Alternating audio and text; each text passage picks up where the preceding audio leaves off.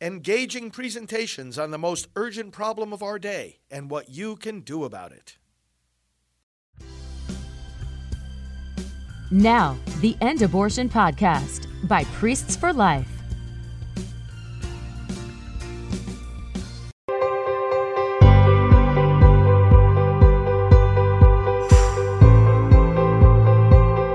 Well, hello, friends, and welcome to our time of prayer and scripture. I'm pro life leader Frank Pavone, National Director of Priests for Life, one of the largest pro life groups in the world. We welcome you. We ask you to invite others to come on to our broadcast, and uh, our audience continues to grow because we are giving clear and urgent teaching on the word that applies to our times, especially to the most urgent moral issue of our times, and that is abortion.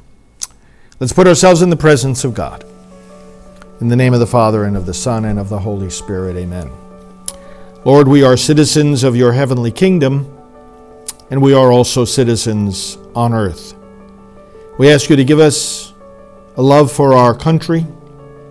We ask you to give us the wisdom to participate in the civic life of our country.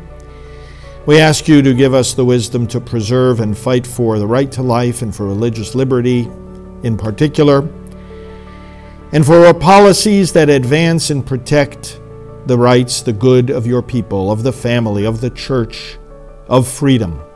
Bless us as we pursue these tasks in the light of your word, which now we ask your grace to understand and your spirit to live faithfully. Through Christ our Lord. Amen. The reading today is from the first letter of St. Paul to Timothy. Beloved, first of all, I ask that supplications, prayers, petitions, and thanksgivings be offered for everyone, for kings, and for all in authority, that we may lead a quiet and tranquil life in all devotion and dignity. This is good and pleasing to God our Savior, who wills everyone to be saved and to come to the knowledge of the truth. For there is one God. There is also one mediator between God and men the man Christ Jesus, who gave himself as a ransom for all. This was the testimony at the proper time. For this I was appointed preacher and apostle. I am speaking the truth, I am not lying. Teacher of the Gentiles in faith and truth. It is my wish then that in every place the men should pray, lifting up holy hands, without anger or argument. The word of the Lord. Thanks be to God. Lifting up holy hands and praying for those in authority. Let's reflect on those.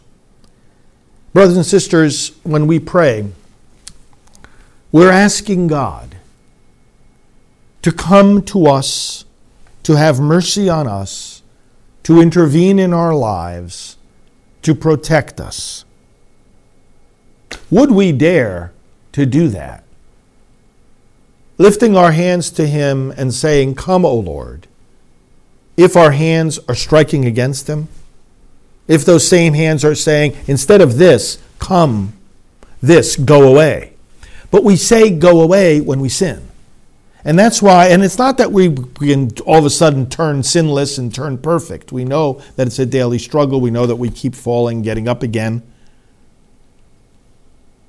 But that's what he means by lifting up holy hands. That the God that we are reaching out to in prayer is the God that we are reaching out to by our actions. We see the opposite in Isaiah chapter 1. This this particular line about lifting up holy hands should always bring to our minds Isaiah chapter 1, where God actually tells his people he will not listen to their prayers. Why? Well, he says so. Let me, um, when you spread out your hands, he says, Isaiah 115, I will hide my eyes from you. Even though you make many prayers, I will not listen. And then in the very next line, he gives the reason Your hands, your hands are full of blood. When we allow the killing of the innocent, even if someone else does the killing, we have blood on our hands. We might not have been able to stop it, but unless we opposed it, we share in the guilt. We have blood on our hands. If we have innocent blood on our hands, He will not hear our prayers. Come, O Lord. Go away, O Lord. That's the first lesson here. Second, when we pray, we're praying for all those in authority. Now, we pray for everybody, but for all those in positions of authority in the church, in the state. Because as Paul says to the Romans in chapter 13, all authority has been established by God. That doesn't mean those who hold those positions of authority are pleasing God. By no means. They may be deeply offending Him, as we see throughout Scripture, and as we see in our current political life in America with the Democrats. But we pray for all in authority. Now, why and, and what do we pray for?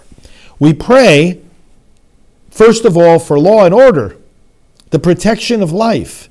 Notice he says, a quiet and tranquil life in all dignity. The dignity of human life. I mean, government is there not to control our lives. It's not there to tell us what kind of car to buy, what kind of whether or not to buy a gas stove. Government is there to preserve the opportunity to live life in a quiet and tranquil way and with dignity. Just the opposite, in other words, of what you see in Democrat run cities. You've been seeing the videos on social media with the, the looting of the stores without consequence, unless brave citizens step up and, and put an end to it. But I'm talking about in terms of government authority, no consequence. That's what you get in Democrat run cities. Keep electing those Democrat mayors, keep electing those Democrat governors, and you're going to have exactly the opposite of what this scripture tells us to pray for quiet and tranquil life lived in all dignity and also lived in devotion, religious freedom. Nobody did, nobody did more for religious freedom in America than President Trump and his administration. In America and throughout the world. Read the details. ProLifePresident.com. ProLifePresident.com. We, we, we, we review the accomplishments.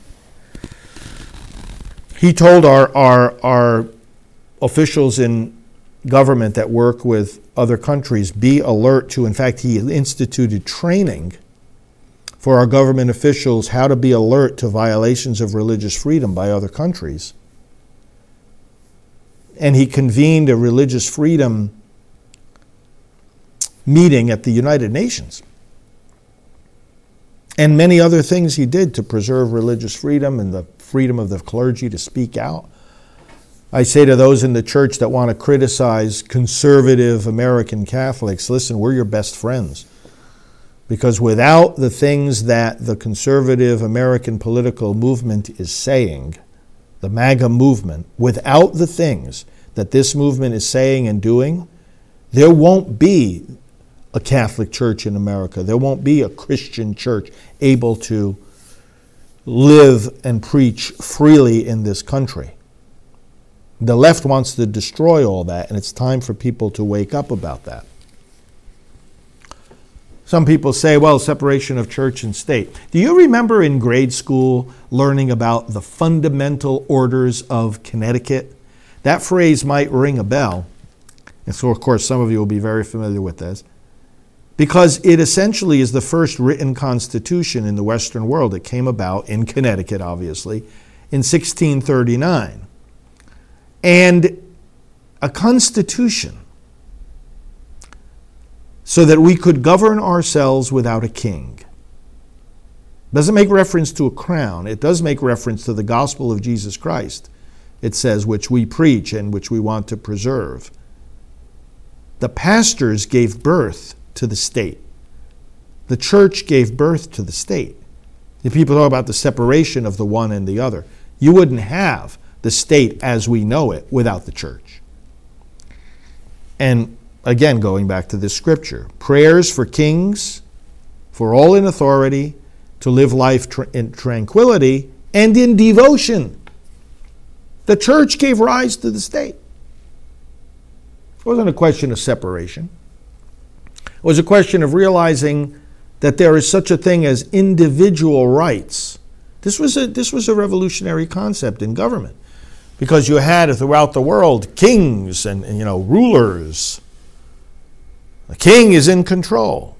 No, no, no. The people have rights, individual rights that the king does not have authority over, cannot take away, doesn't bestow in the first place, they're bestowed by God. So the worship of God and the gospel of Jesus Christ and the freedom of the church and the living of life in devotion is precisely that what gives rise to a state where the God given rights of each individual are recognized and therefore the power of the state is restrained, but is commissioned by the consent of the governed to put those boundaries in order so that we can have law, order, peace, tranquility, and devotion.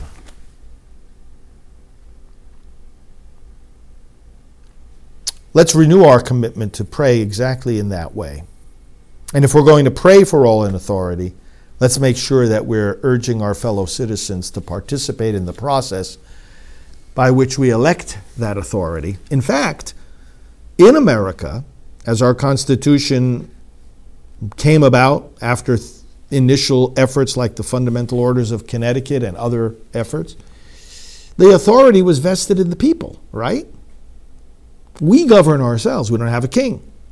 And therefore, when Scripture says pray for all in authority, it's also saying pray for your fellow voters.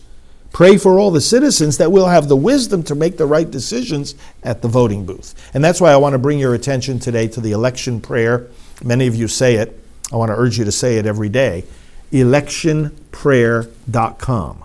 In English and Spanish, you can get a prayer card from us. It's a prayer I wrote years and years ago, and I want to pray it with you now. Electionprayer.com. It fulfills the exhortation we have in today's reading. Let's pray. Oh God, we acknowledge you today as Lord not only of individuals, but of nations and governments. We thank you for the privilege of being able to organize ourselves politically and of knowing that political loyalty does not have to mean disloyalty to you. We thank you for your law, which our founding fathers acknowledged and recognized as higher than any human law. We thank you for the opportunity that this election year puts before us to exercise our solemn duty not only to vote, but to influence countless others to vote and to vote correctly. Lord, we pray that your people may be awakened.